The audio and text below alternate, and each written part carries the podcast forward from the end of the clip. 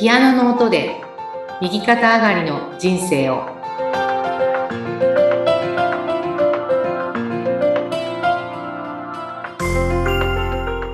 皆様こんにちは東ひかりですこんにちは、インタビュアーの山口智子です。えー、ひかりさん、これまで結構、ひかりさんのこの経営者としての視点からのお話をいろいろ聞いてきました。と今日は、改めて、その、まあ、ひかりさんがその、介護関係のお仕事に変わってから、最初まあ、ご自身がヘルパーとしていろんなとこに行かれてたということなので、その時のぜひ、経験されたお話などを伺いたいんで、お願いします。はいそうですねあのまあ訪問看護看護師さんのステーションで、あのターミナルケアといってですね、うん。まあ、終末期の方の看護に入っておられるステーションがあるんですけれども、はい。そこのステーションの方とね、まあ結構こう、あの、親しくさせていただいていたので、うん。あの、まあ母のね、ケアをしてもらってたっていうのもあるんですけれども、うん。あの、そこからまあ結構こう、入れませんかと、ヘルパーとしてね、あの、お声掛けいただくことが初期の頃よくあったんですね。ええ。私がその、訪問介、介護のね、事業所を立ち上げたばっかりの頃ですね。うん。そしてまああの、もともとまあ母が ALS というね、病気になってしまったことをきっかけに始めた事業所なんですけれども、そうやってまあお外から他の利用者さんのね、お宅にも行かなきゃいけないなっていうような、あの、まあそういう巡りもいろいろあって、はい。で、まあ特にですね、その、いつもね、コンサートのご案内させていただいている、井崎慎さんのね、あの、講座で、やはりこう、人って、その、ね、日本人って今、経済を中心に生きてる感じがすごい強いと思うんですけども、あの、人間がじゃあ何をね、こう軸にというか、うん何をこう、中心に、まあ、物事を考えたりすればいいのかっていうことをお聞きしたときに、まあ、死ぬことっていうのが、うんすべての人に、こう、公平に訪れることじゃないですか。はい。で必ず生きたら、ね、あの、生まれたらいつか、あの、肉体は終わってしまうわけで。うん。で、あの、そのね、ターミナルケアをなさっている看護師さんの事業所は、やはりこう、安心して死ねる、安心して亡くなる、れるような、こう、まあ、状況であったり、場所であったり、そういうものがないとね、人は安心して生きられないんだっていうようなことを、まあ、あの、なんていうかな、まあ、理念に掲げてなさっておられるんですけども、で、まあ、私も、あの、自分自身はね、それほどこう、人の亡くなるっていう状況に、こう、立ちむ、うん、立ち会うことが少なかったんですが、うん。あの、まあ、お声掛けいただいて、さっきちょっと、あの、どんな方がいらっしゃったかなっていうね、だいぶ前の話なんですけど、まあ、4名の方ですね。あの、結構深く関わらせていただいて、うん。本当にね、あの、まあ、私がその訪問介護の事業所をやろうと思った一番のきっかけも、えーまあ、井崎慎先生って、その、まあ、福祉の、あの、学校ね、あの、大学出られたってこともあり、あの、やはりこう、うん、まあ、人が生きてね、死ぬってもう全部が、あの、まあ、人生のね、一番こう大事なところなんですけど、あの、まあ、介護っていうのは、うん。うーん、なんていうのかな、こう、すごくこう感受性を問われるというか、あで、あの、まあ、ね、認知症の方のーうん。電話が毎日かかってくるっていう、あの、相談をね、なさったヘルパーさんがいたんですけど、その、こう、講座の会場でですね、で、毎晩毎晩同じことをね、言われるから、もうこちらが参ってしまいますみたいなことを、まあ、ご相談になったんですけど、その時に、井崎慎先生のお答えが、あの、あんたの感受性がおかしいんだっていうふうにおっしゃって、へえ。同じ話なんていうのは、ないんだっていうね。はあ。もうなんか毎回毎回違う話をしているのに、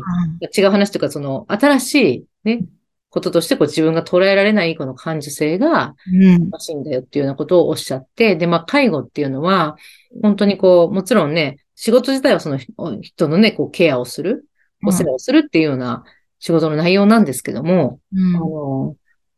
すごくまあ自分が成長できるっていうかね、勉強になるというか、こう、学んで成長できる、すごい現場なんだっていうようなことをお話になったことがあったんですね。うん。うん。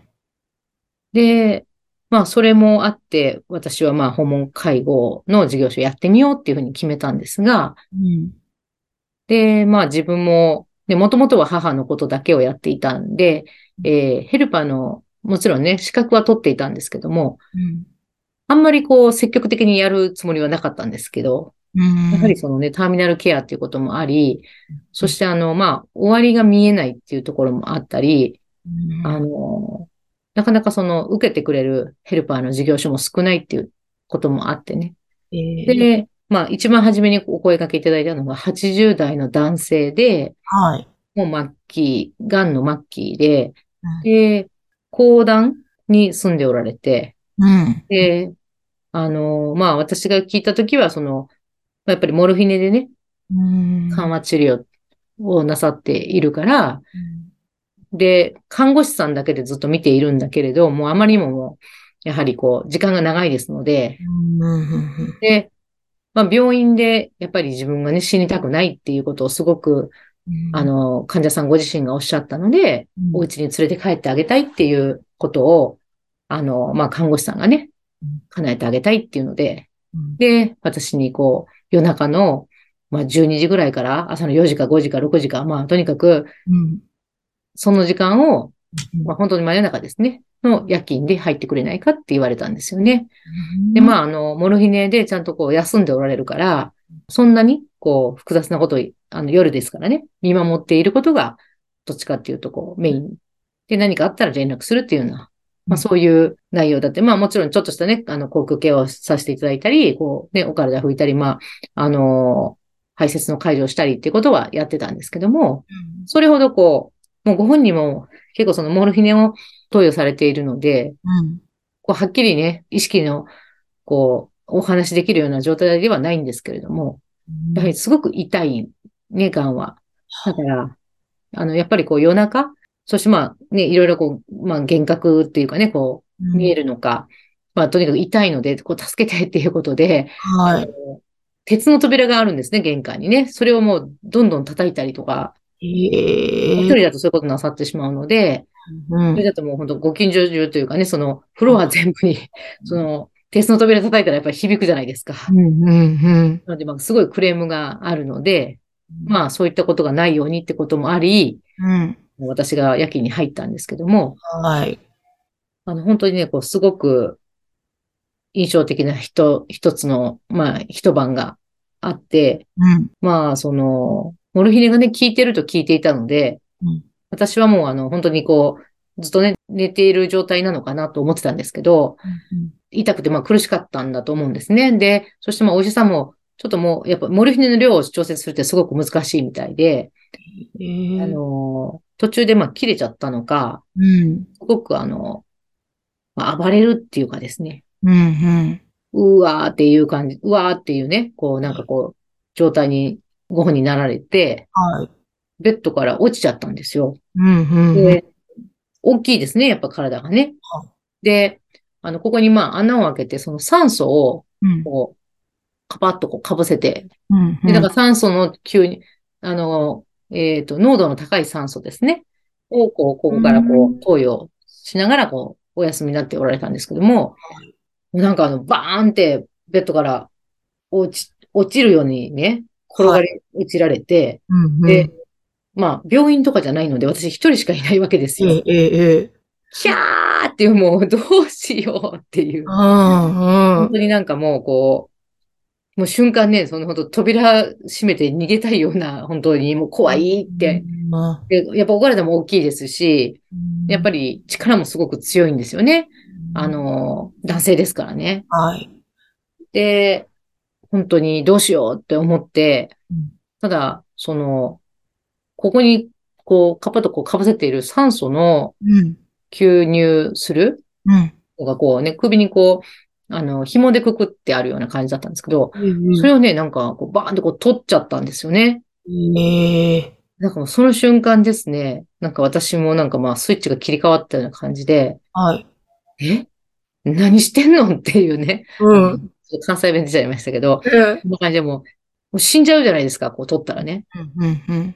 死ぬ気ですか？って言って、もうね、これ取ったらダメですって言って、なんかその辺からですね、こう、それまでキャーって思ってたんですけど、はい。まあ、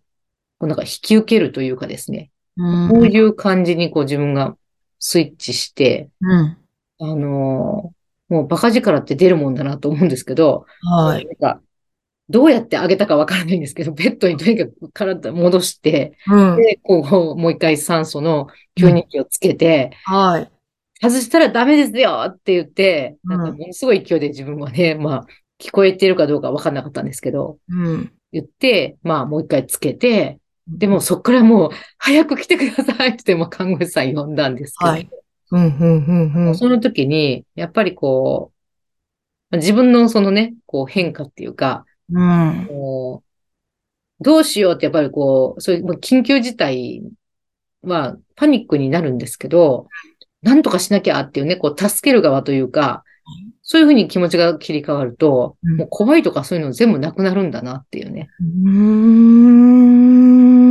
なんかお母さんたちってそういうのあると思うんですよね。多分、その、お子さん育ててられる方とかって、やっぱりね、お子さんが病気になられたり、怪我されたりした時に、キャーってやっぱりね、瞬間思われても、はい。言ってる場合じゃない。とにかく なん、なんとかしなきゃ、みたいなね。うん。うん。だからやっぱり、女の人の方がそういうのって、やっぱり強いのかなっていう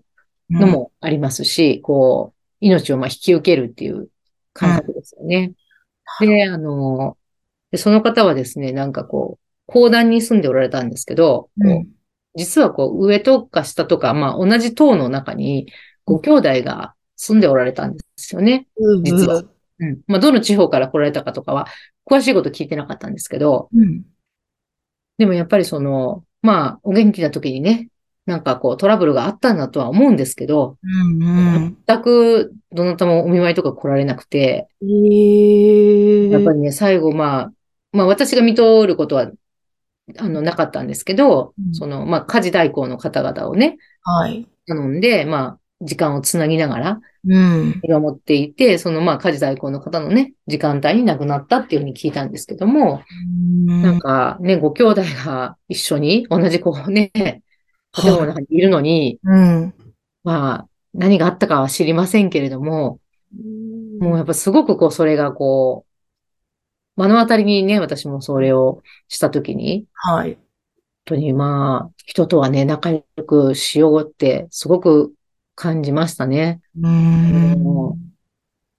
こう亡くなる方の、こう、本当終末期っていうか最後の、すごく大事な時間をね、ご一緒させていただく、まあ、ねそういった方が4人ぐらいいらっしゃるんですけど、うん。本当にね、なんかこう、その方のこう生きてる、生きてきた状態が、やっぱりこう最後ってすごくこ本当ですう、なねん。かこう濃縮っていうか、うん。象徴的っていうか、本当にこう感じることが多くて、へ私も痛切に本当にですね、あの、やっぱりこう、亡くなる時にまで。こうね、まあそれはね、遠く離れて具合が悪いご兄弟とかだったらね、まだ、でうん。も同じ島にいらっしゃっても、ここを見に来られないってすごいなっていう、おー。それがすごくね、こう、残ってるんですね。そうですね。なんか最後の時をどう迎えたいかって、まず先に生きてるうちに考えとくって大切なんでしょうね。そうですね。だし、やっぱりその、まあね、揉め事があったりとか、うんしします？やっぱりね、それも生きて、あの、いろいろまあ、あるとは思うんですけど、やっぱり、いつかまあやっぱり人は死ぬので、うん。そこでまでね、持ち越さなきゃいけないような状態っていうのはやっぱり辛いなっていう、うん、ねはい